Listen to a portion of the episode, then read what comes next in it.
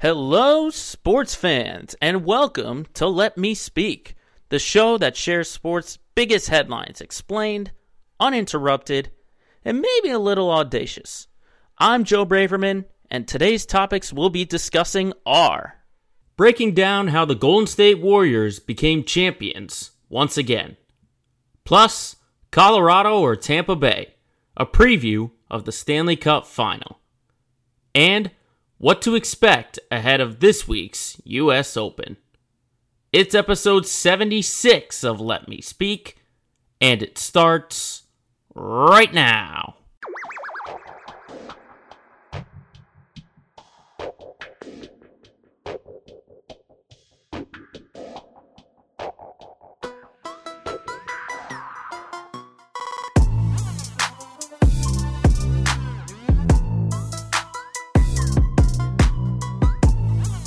We are back after a little bit of a hiatus. We're here on Friday, June 17th, 2022, for the 76th episode of Let Me Speak. Thank you, everyone, for tuning in. Uh, we did have an unexpected week off, just some scheduling conflicts going around there, but we are back. And normally we do this on a Thursday uh, for all you regular listeners out there, but I postponed this a little bit to a Friday for a couple of reasons. One, the overnights over at WEI kind of got to me a little bit.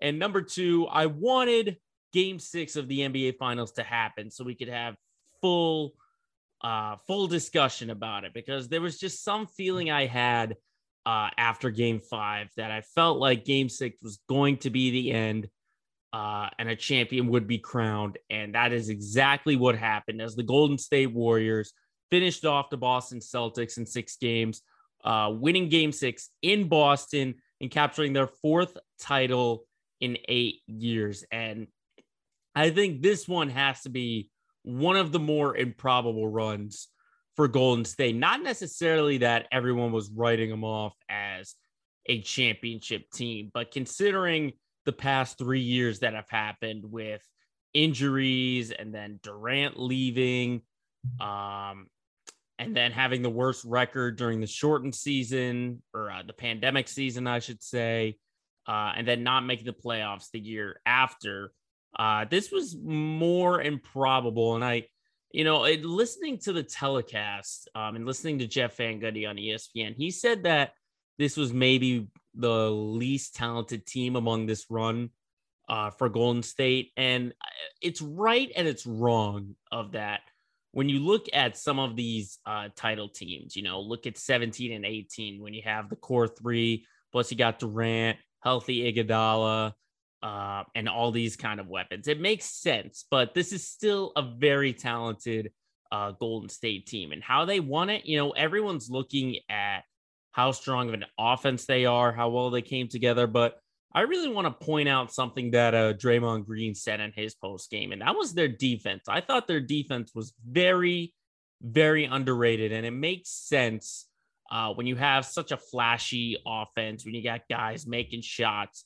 Um, but the way they were able to basically just suffocate the Celtics and the way the way the Celtics just looked so pedestrian out there. You know, part of it was just Golden State was just hammering them down. You know, uh, whenever the Celtics were driving into the lane, they had two or three bodies out there, was making it really difficult for those driving kicks uh, for the Celtics to make that happen. So that's an underrated thing. But of course, everyone's got to turn to the offense. Um, the the way they were just able to make shots, Steph Curry putting the team uh, on his back, and then you know eh, this is sort of a Golden State team. Steve Kerr has sort of uh, shaped this team as um, this is a team that's not going to lose the series right away.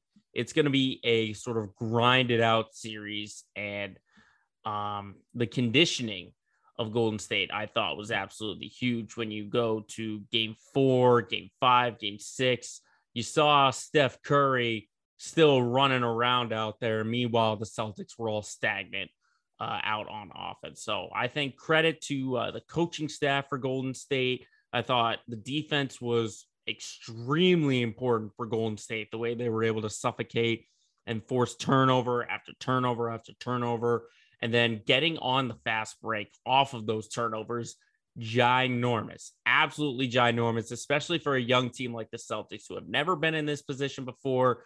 And you've got a Golden State team that's been to the finals uh, six times now and have won four of them. So experience versus inexperience, you know, there's a lot of factors you can pick out uh, from then and there. Um, but ultimately, you know, I said it on our last episode is that Golden State is basically the 21st century Chicago Bulls. Not necessarily that they're in the same category or you're putting, you know, Michael Jordan and Steph Curry on the same uh, level. Not at all. Not at all. I'm just talking for the 21st century. There has been this is this is the NBA's Chicago Bulls of the 90s in that they just get to the finals and whenever you think you got them down, uh, they just come right back up. And the the path is somewhat similar. I mean, you look at um, the Bulls in the 90s, they got those three titles. Uh, Jordan leaves, um, they don't win for a little bit, and then they win three more.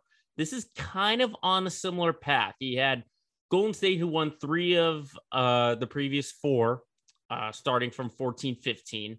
You know, obviously, there was that big uh, 16 finals by Cleveland. You know, take that out of there. But then they have this period of oh, they're not winning. Maybe it's over. Maybe it's over. But then reemergence, uh, in this case, Steph Curry back in the 90s, it was Jordan, and they win more titles. So uh, that that's sort of the parallels I'm making out of this uh, for the Golden State Warriors. And I think, you know, everyone wants to talk about now like all time ranks, you know, where everyone ranks. I think Steve Kerr is a top five coach of all time. You know, just uh, trying to name some off the top of my head, you know, Phil Jackson, Pat Riley, um, Red Auerbach, uh, just to name a few. He's definitely got himself in that top five, excuse me, uh, of coaches of all time. I think Steph Curry is now locked and loaded in top 10. I know everyone wants to talk about, oh, is he the greatest now? Is he the greatest now? I I don't really put him in the top five. You know, I, I think he's more like a like a six, seven, you know, something like that. He's definitely top 10. Cause I mean, the having the finals MVP puts, you know, the nail in the coffin of like, you know, his all-time greatness. You know, first ballot Hall of Famer. I think Klay Thompson's a Hall of Famer. Draymond's a little bit, you know, eh, he could be on like the edge, but I would sort of lean towards Hall of Famer there as well. But you know, considering where this team was to where they are now, you know, as I said before, it's not the most talented team, but when you have guys like Gary Payton II contributing, uh, Nemanja Bjelica came in uh, now and again. Kevon Looney was huge in this series. I think he had a 20 rebound game. I don't know if it was last night, but it was uh, somewhere in this finals. He had that in there.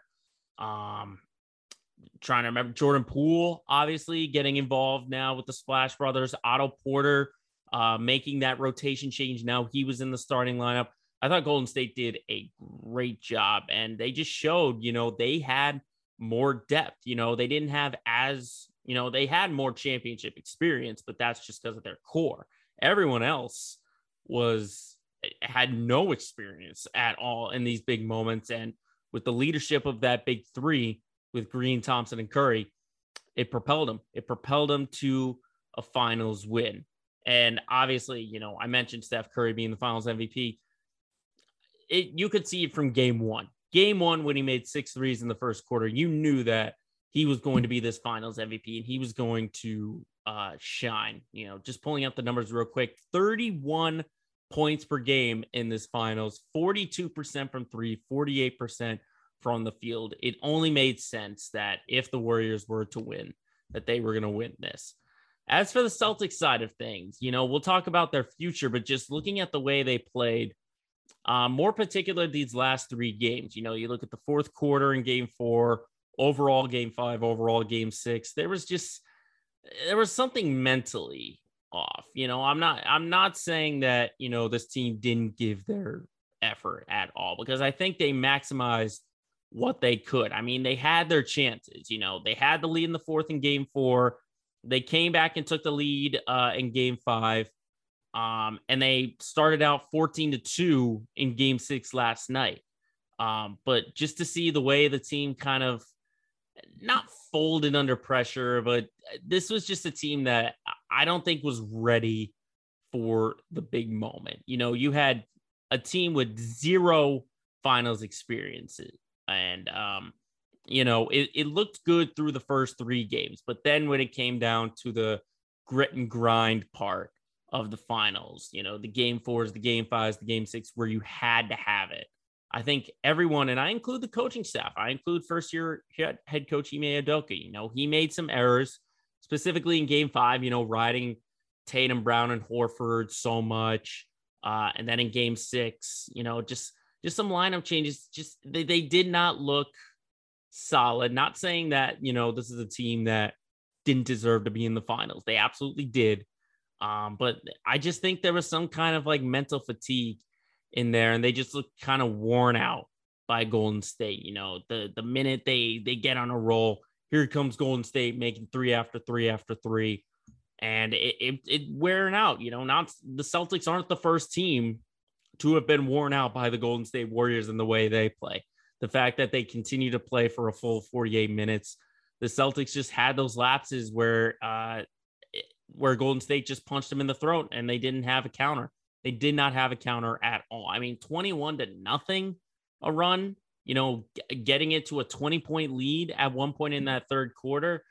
Um, you know, I look more at the Golden State side of things than the Boston side of things. Obviously, it's a sad day here in uh, the state of Massachusetts in the Swampscott area and Boston in general. Um, but you know, there's a lot of shoulda, woulda, couldas for the Celtics team, but you could say that about every uh, finals matchup. Um, who knows if they come back this year? Obviously, we'll dive in more to the future in uh, Let's Get Local. But, you know, the Warriors shut down Tatum, they shut down Smart, uh, they shut down Robert Williams from time and again. And the Celtics just didn't have a bench. They did not have a bench at all compared to Golden State. You know, you had your starting five, and then no one else could contribute. Meanwhile, for Golden State, you can plug and play a bunch of different options out there. So, as I said, we'll get into the Celtics side of things, but um, obviously the Celtics had their chances, um, and they couldn't capitalize on this finals. And I know everyone around this area was looking for uh, an NBA championship, but just to see the energy uh, in Boston and in the TD Garden uh, for the first finals in 12 years is is kind of surreal. I didn't go to a game, but just watching and listening to it on TV uh, was was tremendous. Um, but I give full credit to the Golden State Warriors for winning their fourth championship in eight years and continuing the modern day dynasty in the NBA.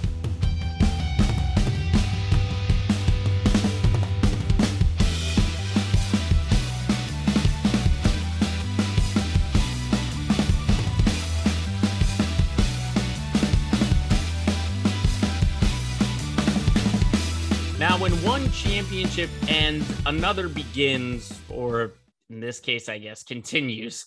As we talk now about the Stanley Cup finals, we are finally down to the two teams. It's the Colorado Avalanche and the Tampa Bay Lightning. And honestly, um, if you ask me uh, at the beginning of the postseason, what was one of the likelier matchups for the Stanley Cup, I probably would have said this would have been in the top three of most likely matchups uh, for the Stanley Cup. Because I mean, obviously you got the Tampa Bay Lightning looking for the three-peat.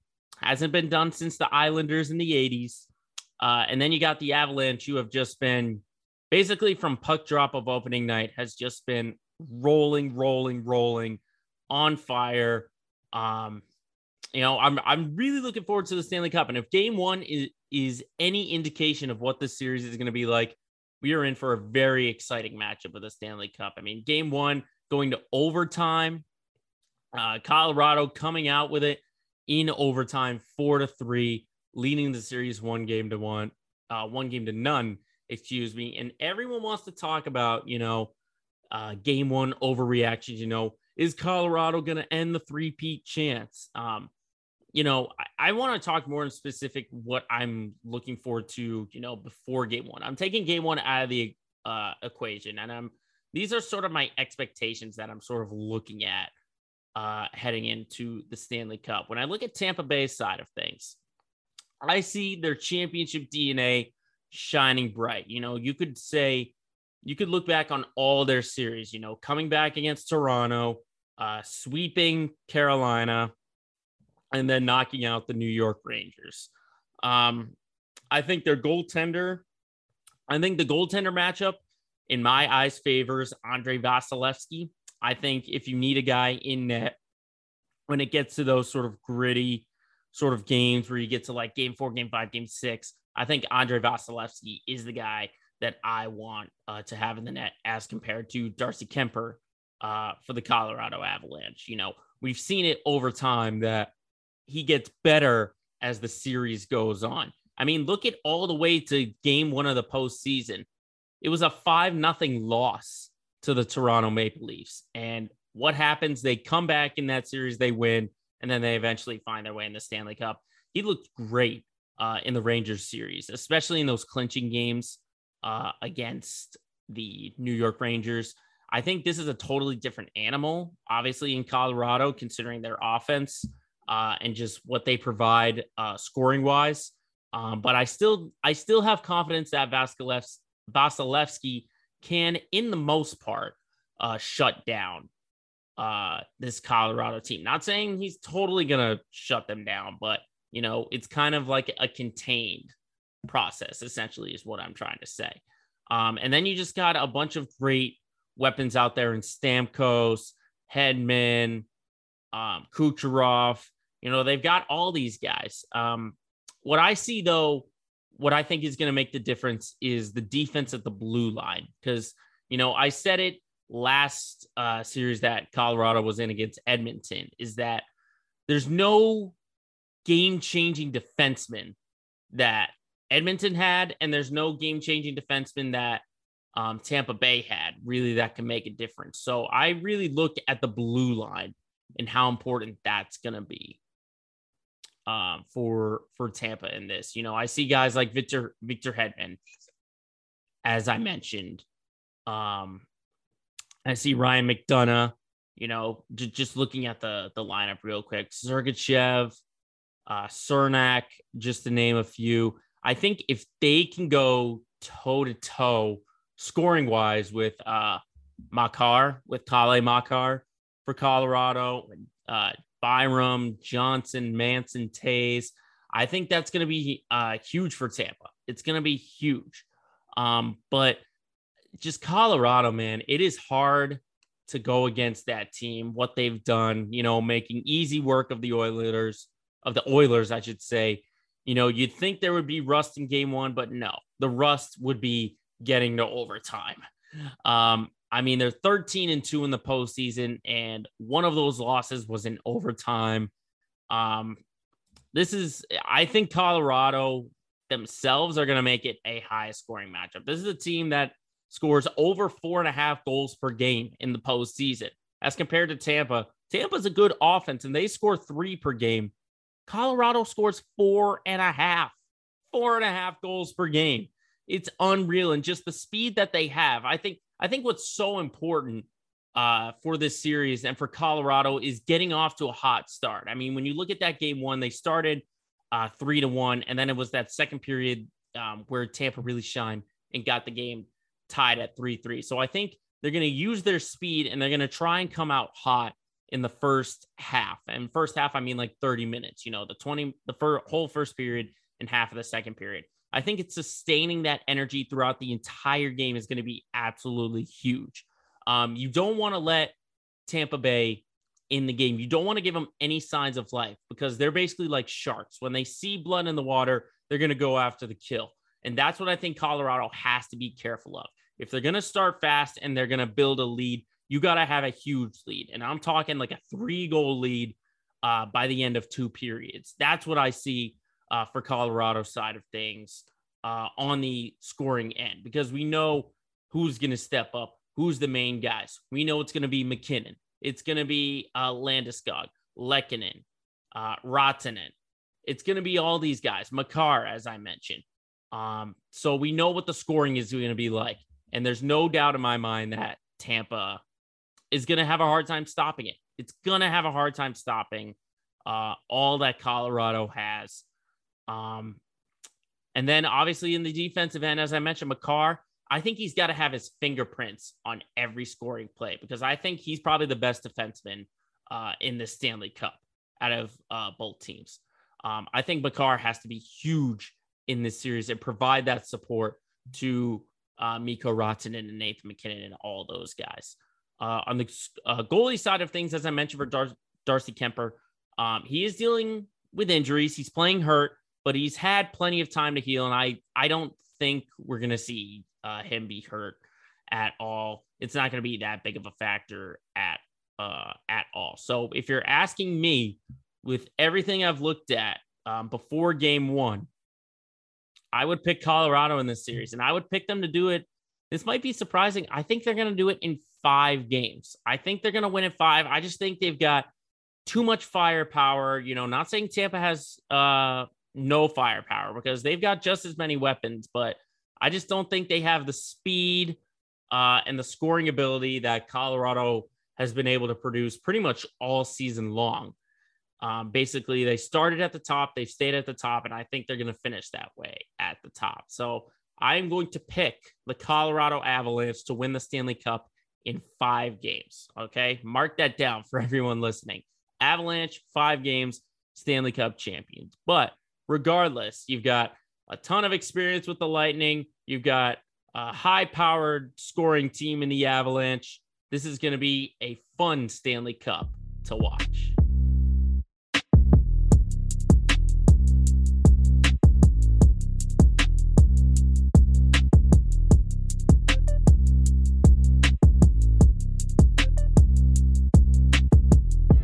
There's a ton of stuff we didn't get to last week, but we still got a ton of headlines to watch for. So let's dive into this week's edition of Quick Hits.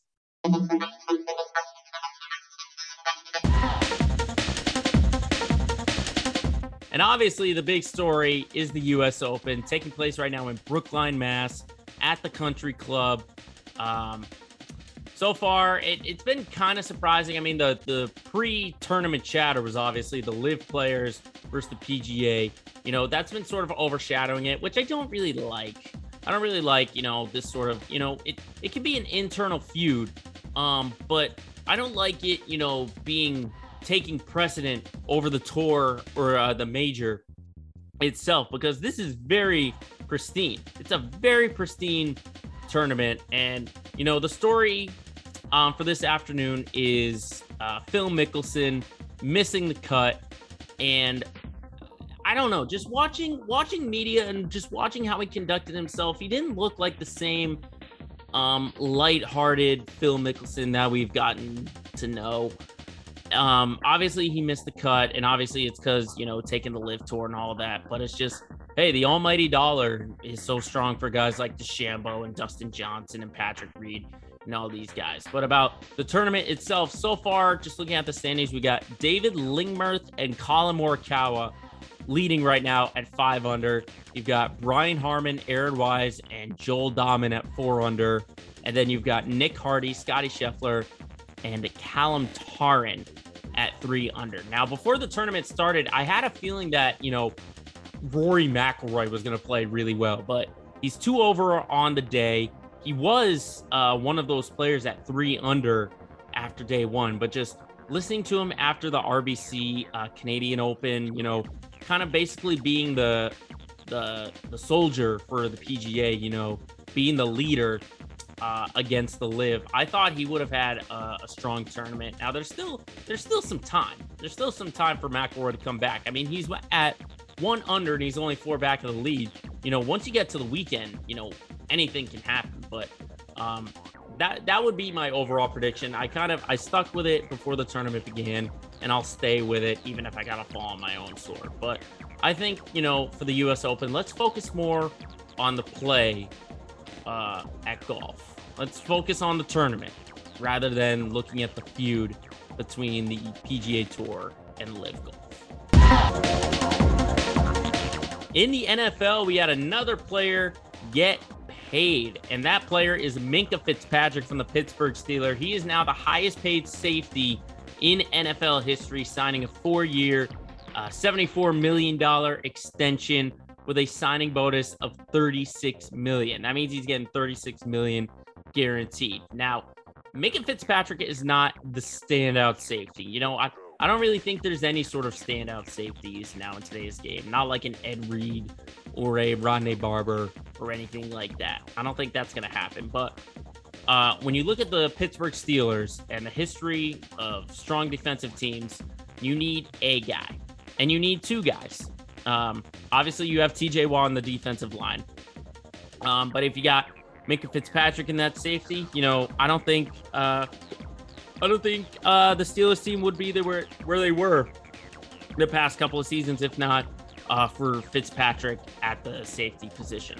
So uh, props to him for getting paid. Um, not saying this is going to be a whole, it's going to make a difference for where the Steelers are going to go because I still think they're going to uh, finish either last or second to last in that division behind the uh, Ravens and the Bengals. Um, but, you know, hey, might as well have some insurance. You know, if you can't have Troy Polamalu, you might as well have Minkah Fitzpatrick. Sticking with football, though, we we had uh, mandatory camp, uh, mini camps go on, and then we'll get training camp going on. But I want to focus on Lamar Jackson. He's entering Ravens camp with no new deal, and his rookie deal set to expire after this season. Now, everyone wants to talk about, ooh, is he going to stick around? Is he going to stick around? You know, the talent that he has when he's healthy is top 10. You know, the problem that he has is he hasn't gotten over the playoff hump. And I don't know if that's what the Ravens organization is looking at right now, saying, oh, Lamar Jackson hasn't gotten us to a Super Bowl yet, but he's already been an MVP. Okay, you got to keep in mind, this is his fourth year uh, starting for the Baltimore Ravens. So let's let's just pump the brakes on that just a little bit. He's still young. He's still on a rookie deal, and I think he'll get a deal done. But you know, when you look at the deals that recent quarterbacks have made, you know, Deshaun Watson, who's going to be suspended for a year, is making 230 million. Derek Carr's uh, in the top 10, top five, I think, for highest paid quarterbacks. Matt Stafford's highest paid. I think Lamar Jackson, you know, he doesn't have an agent, so he kind of looks at himself and saying, you know what, I'm better than these guys. Uh, I've played better over the past year. Um, how come I don't get that kind of money? So I think that's sort of the leverage that he's looking at. Um, I don't see Lamar leaving the Ravens anytime soon unless something dramatic happens, but it's definitely something to keep an eye on uh, with Lamar Jackson still on his rookie contract. The story in baseball has been managers getting fired. So far, we've seen Joe Girardi get kicked to the curb and Joe Maddon shown the door for the Phillies and the Angels, respectively. And the next guy coming up might be Tony La Russa. I mean, let's just talk about what on earth the Hall of Fame manager was thinking. Walking Trea Turner with a 1 2 count wanting to face Max Muncy and letting a three run home run uh, beat the Chicago White Sox. I mean, I'm not saying a fire, you know, firing him is immediate because obviously the situations are different. You have Joe Maddon, who managed an Angels team that still hasn't gotten to the playoffs with Shohei Ohtani and Mike Trout. Joe Girardi, who was on the brink of the playoffs for the Phillies, and then um, for about two weeks or so started tumbling and he was shown the door, even though the Phillies are starting to play a little bit better. This is a White Sox team that's won the Central Division two years in a row. Excuse me. Um, they won the Central Division two years in a row. They haven't gotten to the uh, ALCS though, as they've been knocked off by the Astros, I think it was, for the past two seasons. So I think after this season, you know, it might be a look in the mirror I think I think he's going to look in the mirror, uh, the White Sox that are, and say, you know what? He's 77 years old. He's not going to be doing this forever, and we still haven't gotten over the hump. You know, if we can't win this division, um, this might not be the right guy for the job. So I think all eyes are going to be on the south side of Chicago and that White Sox team. If they don't turn things around, they might say so long and fire a Hall of Fame manager in Tony La Russa. And finally, back to the NHL off the ice. There's a new head coach uh, for the Vegas Golden Knights, and that is Bruce Cassidy. Now, I knew he wasn't going to be jobless for too long after the Bruins fired him. Do I think it was the smart job for Boston to fire him? 50 50. We'll get into that in our next segment. But I think the Golden Knights have a great hire here. You've got a great head coach who's taken the Bruins uh, to the postseason in all six of his seasons. Um, ultimately, they got him to get to the Stanley Cup. You know, they haven't gotten to the Stanley Cup since their inaugural season. You know, they've gotten to the conference finals. You know, this this was the first year that they missed the playoffs. So, um, all they're looking for is just a guy to get them back into the playoffs and get into the Stanley Cup. And I think it's a great hire to uh, get Bruce Cassidy uh, to lead the charge because we know the Knights have the talent. The Golden Knights have the talent. Do they have the leadership? We'll have to see in the upcoming season. But Bruce Cassidy is one of the top coaches in hockey. I think it's great hire by Vegas uh, to get him to lead the way. And that is a wrap up of this week's edition of Quick Hits.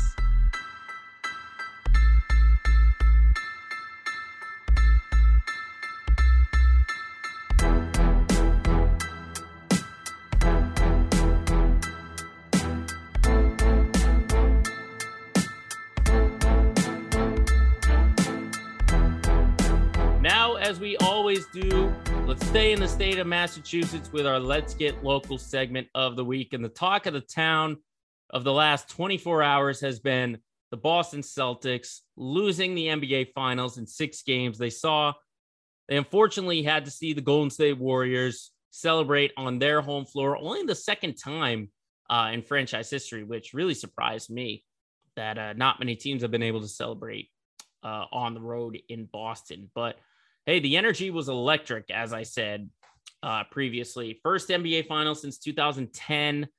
Um, the energy just all around Boston and in the TD Garden just looked electric. And obviously, this this team couldn't they couldn't make it happen at home for some weird reason. I don't know why, um, but they just they they didn't have what it took this postseason to have a strong performance. You know, this TD Garden is one of the more feared places uh, at home uh, to play if you're uh, an opposing team. But you had guys coming in with no fear, no fear at all, and they were able to uh, knock off uh, the Celtics a couple of times. And by that, I mean Milwaukee did it, uh, Miami did it, and now uh, Golden State did it. Um, but I talked about what they did wrong. I want to talk in this segment to particularly about the future of the team because you know I, I worked uh, over at WEEI after game six. And everyone, you know, I'd probably say about 70% of the calls that I got were saying, you know what, it's time to trade Jayson Tatum. It's trying to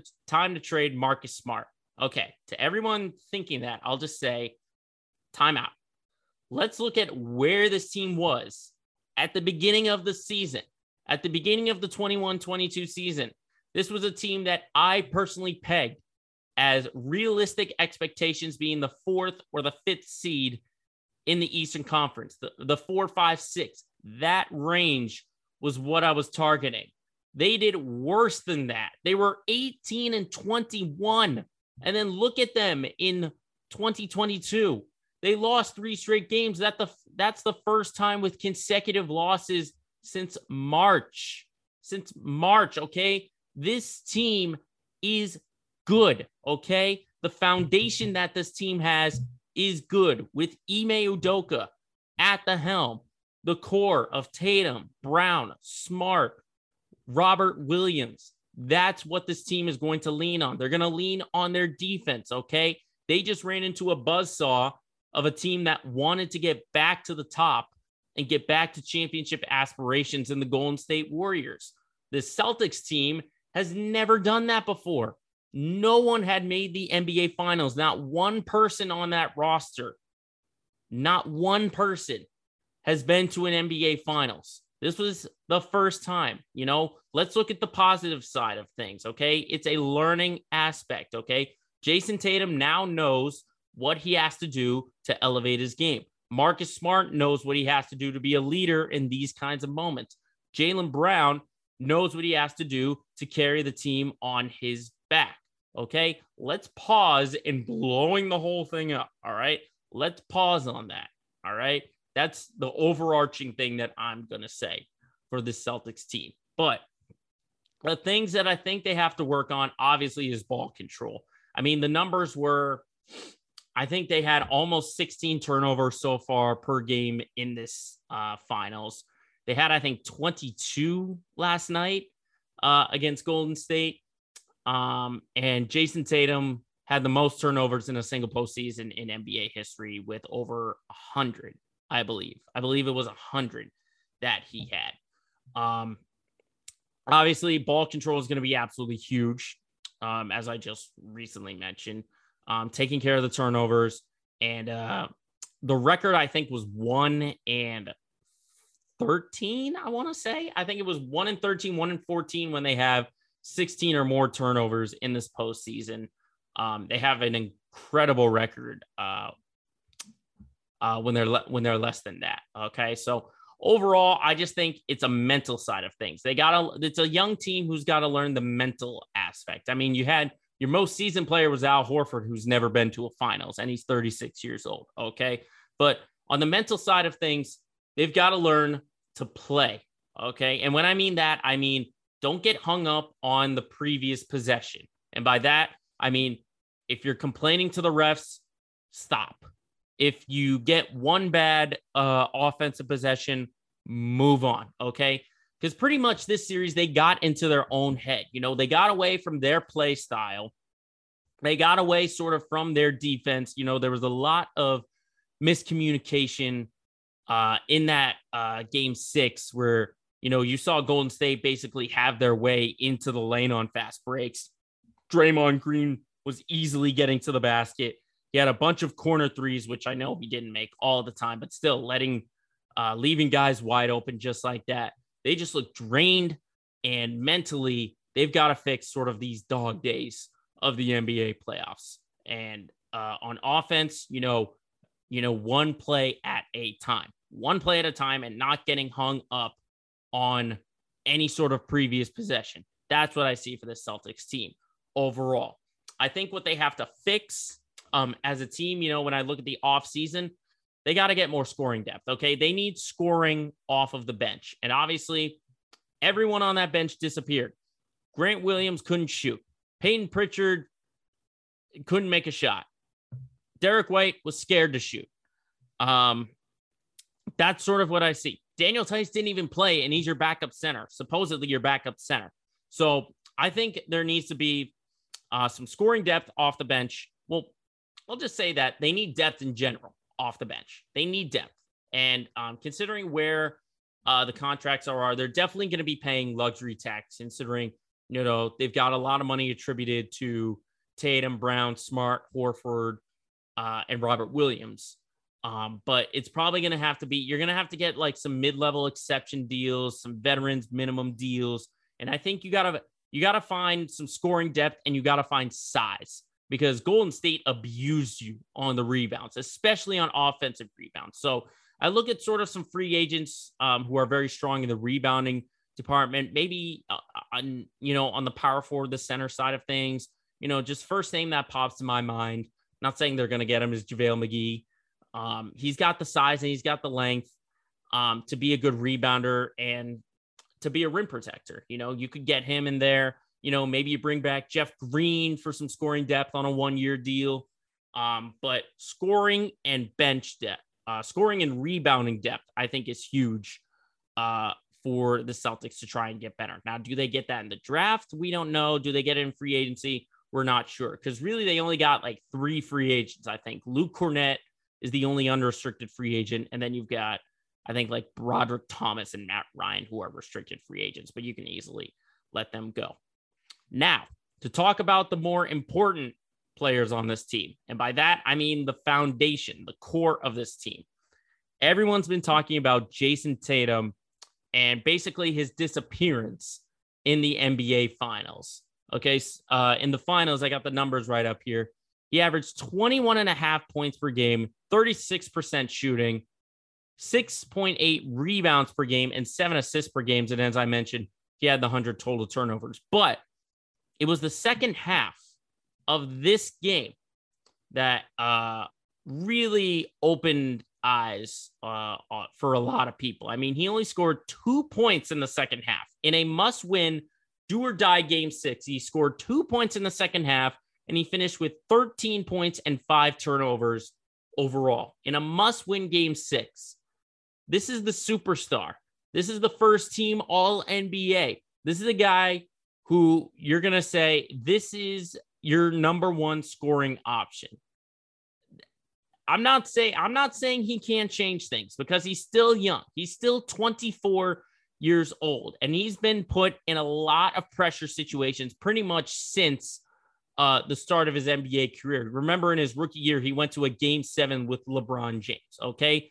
There was still a learning process for Jayson Tatum and I think he's got to learn, you know, what he's got to learn about that championship mentality. Let's just let's just put that out there, okay? And I agree um, I was listening to the Greg Hill Morning Show on my way home from work, and I agree with uh, Wiggy, with Jermaine Wiggins, is that this is still a young guy. You can't give up on him just yet. I think you're going to look at this year and then maybe the year after that. You know, let's not let's not form conclusions after his first NBA finals in his fifth NBA season. Let let's not form conclusions uh in that way. So um, that that's sort of what I see with Jayson Tatum. I think we're going to be talking about it a lot during the summer. Um, for the Celtics is what is Jayson Tatum going to do? Because you got you got a lot of people saying that you know they would pick Jaylen Brown now to lead this team because he's got the leadership qualities. Plus, he was the only one that came out to play. It looked like in Game Six he put up I think 34 points. He was overall your leading scorer in the finals, 23 and a half points per game. 43% from the field, seven rebounds, but obviously his ball control uh, was just as bad as Tatum's with uh, 20 total turnovers uh, in this finals. You know, he's just got to learn to carry that play into the fourth quarter. He had a great third, but getting into the fourth, how does he sustain that? I think that's going to be absolutely huge. Um, I think Marcus Smart has got to learn more about the, you know, he's a great voice off the court, but on the court, being the point guard, being that leader, I think he's got to, you know, he, has got to improve on that. But again, this was a team that was 18 and 21 heading into 2022. This was a team that was three games under 500, and here they mm-hmm. are as the Eastern Conference champions in the NBA Finals. Let's calm down, okay? And the last thing I'll say Robert Williams, when he's healthy, and I think he probably was getting healthier and healthier as the season went on.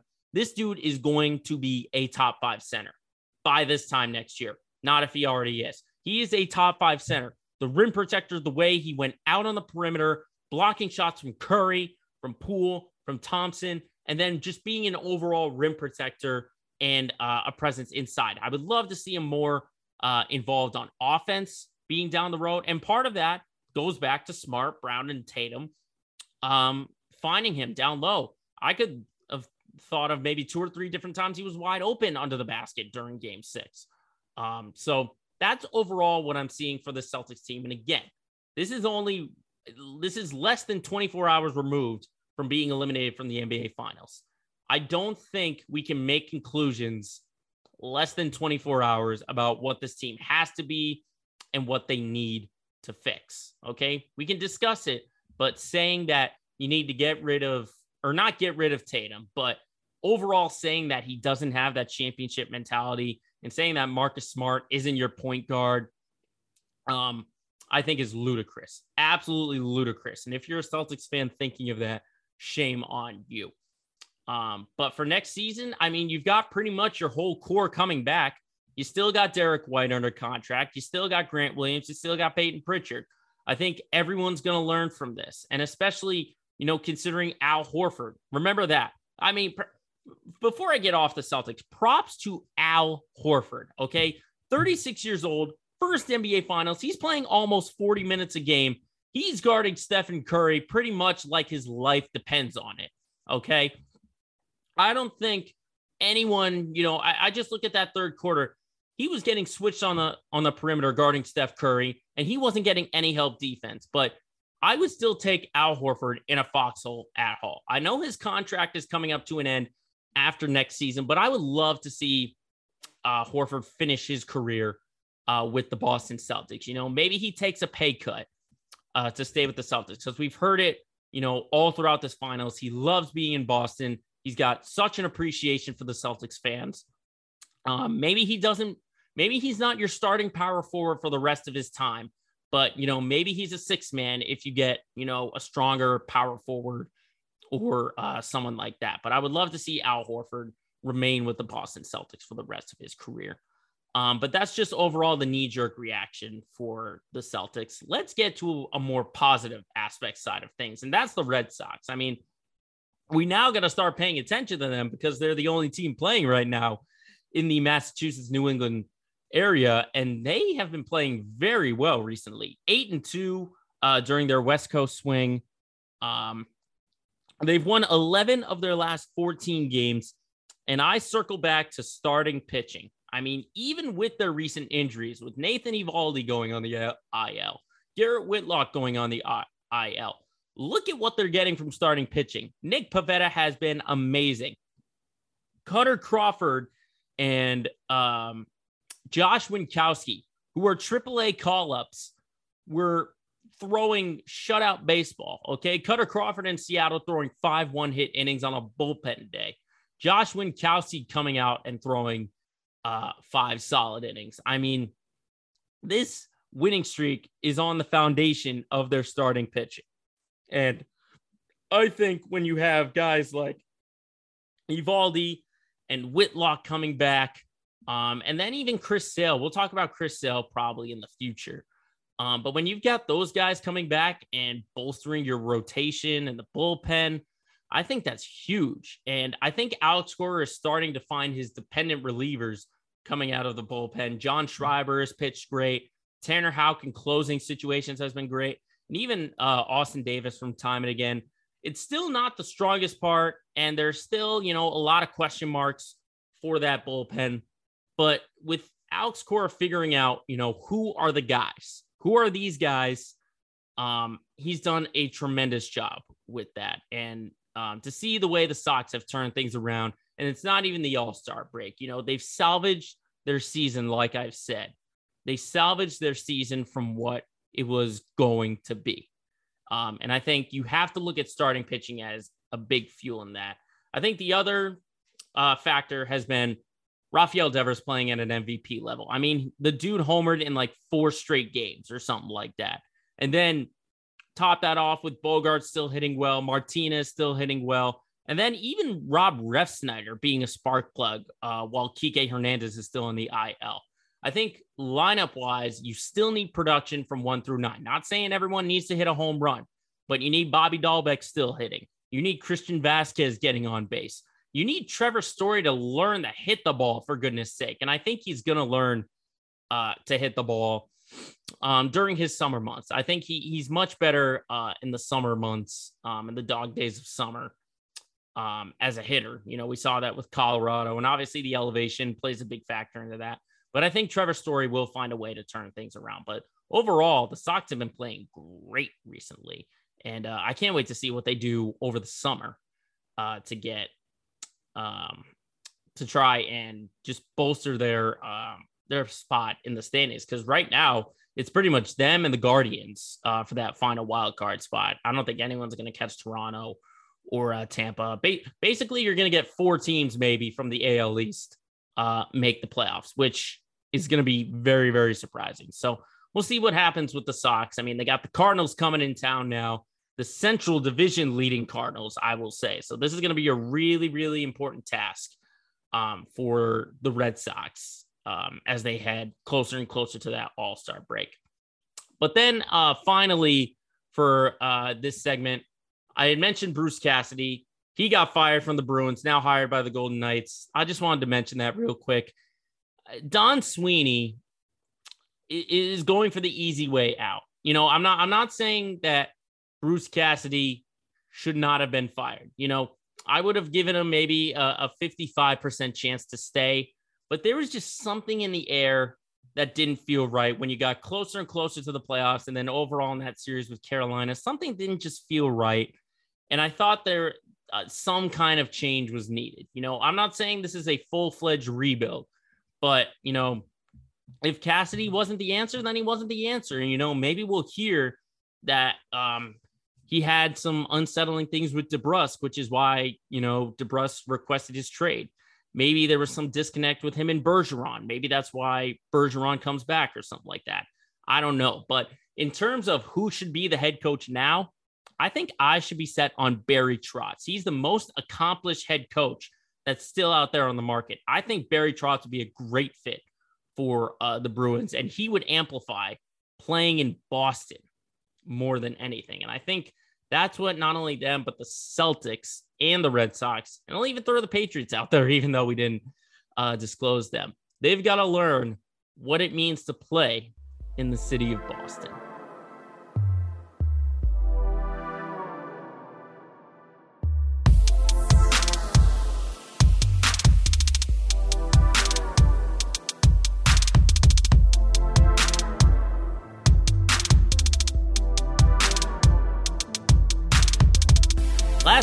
Always do to end our show, it's our LOL moment of the week. And we're going back to the NBA Finals, but something that might be a sour note if you're a Golden State fan. So this week's LOL moment of the week goes to the fake Klay Thompson. I don't know his exact name. Um, but what happens to the number one super fan? You know, I, I say that loosely because I don't know anything about the Warriors fan base if they have a super fan. But um, the fake Klay Thompson is now banned from everything relating to the Golden State Warriors. How does he do this? Well, he uses his fake Klay Thompson persona to get into Chase Center in San Francisco before game five. He's getting up shots until security says, you know what, you're not Klay Thompson. It's time for you to go. And he gets a ban. He gets banned from everything that has to do with Golden State. That includes Warriors games at the Chase Center, the G League team, um, any, I think like charity events or something like that. I, I forget what it was. Um, but I mean, I, I get I get that it's a standard, obviously in NBA. If you intrude on the court, you know, if you get on the court uh, without permission, then you get a ban or something like that. I get that. We see that, you know, with fans running on the field or courts in arenas and stadiums, just like that all the time. Uh, we see that all the time that they get banned, they get arrested, you know, stuff like that. I get it. I get it. Um, but it, it was kind of like a loose sort of thing. I don't know. I don't think he was intentionally trying to be like a, a jerk or anything like that. Um, you know, I, I do think this was sort of like a PR to try and get uh, some views for like his YouTube channel or his social media accounts or something like that.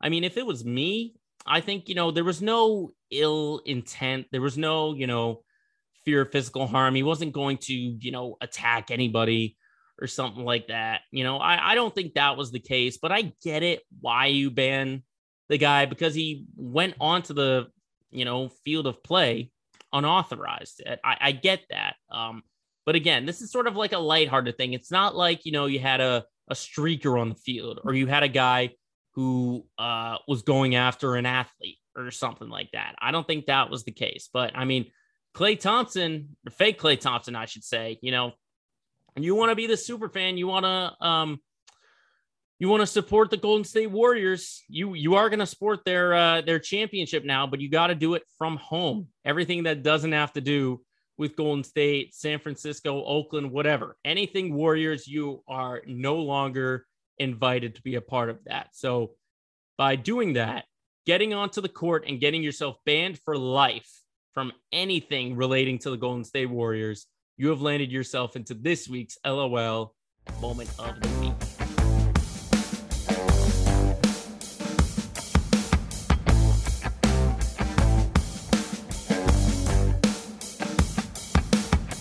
So that wraps it up for this edition of Let Me Speak. Thank you, everyone, for tuning in wherever you are getting this podcast. If you're watching us on YouTube or listening to us on Spotify or Apple Podcasts, make sure, as always, you follow our Twitter pages, our Facebook page, and our so, uh, Instagram page. All you got to do is search Let Me Speak Podcast.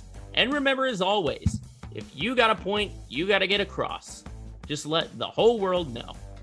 Shut up and let me speak.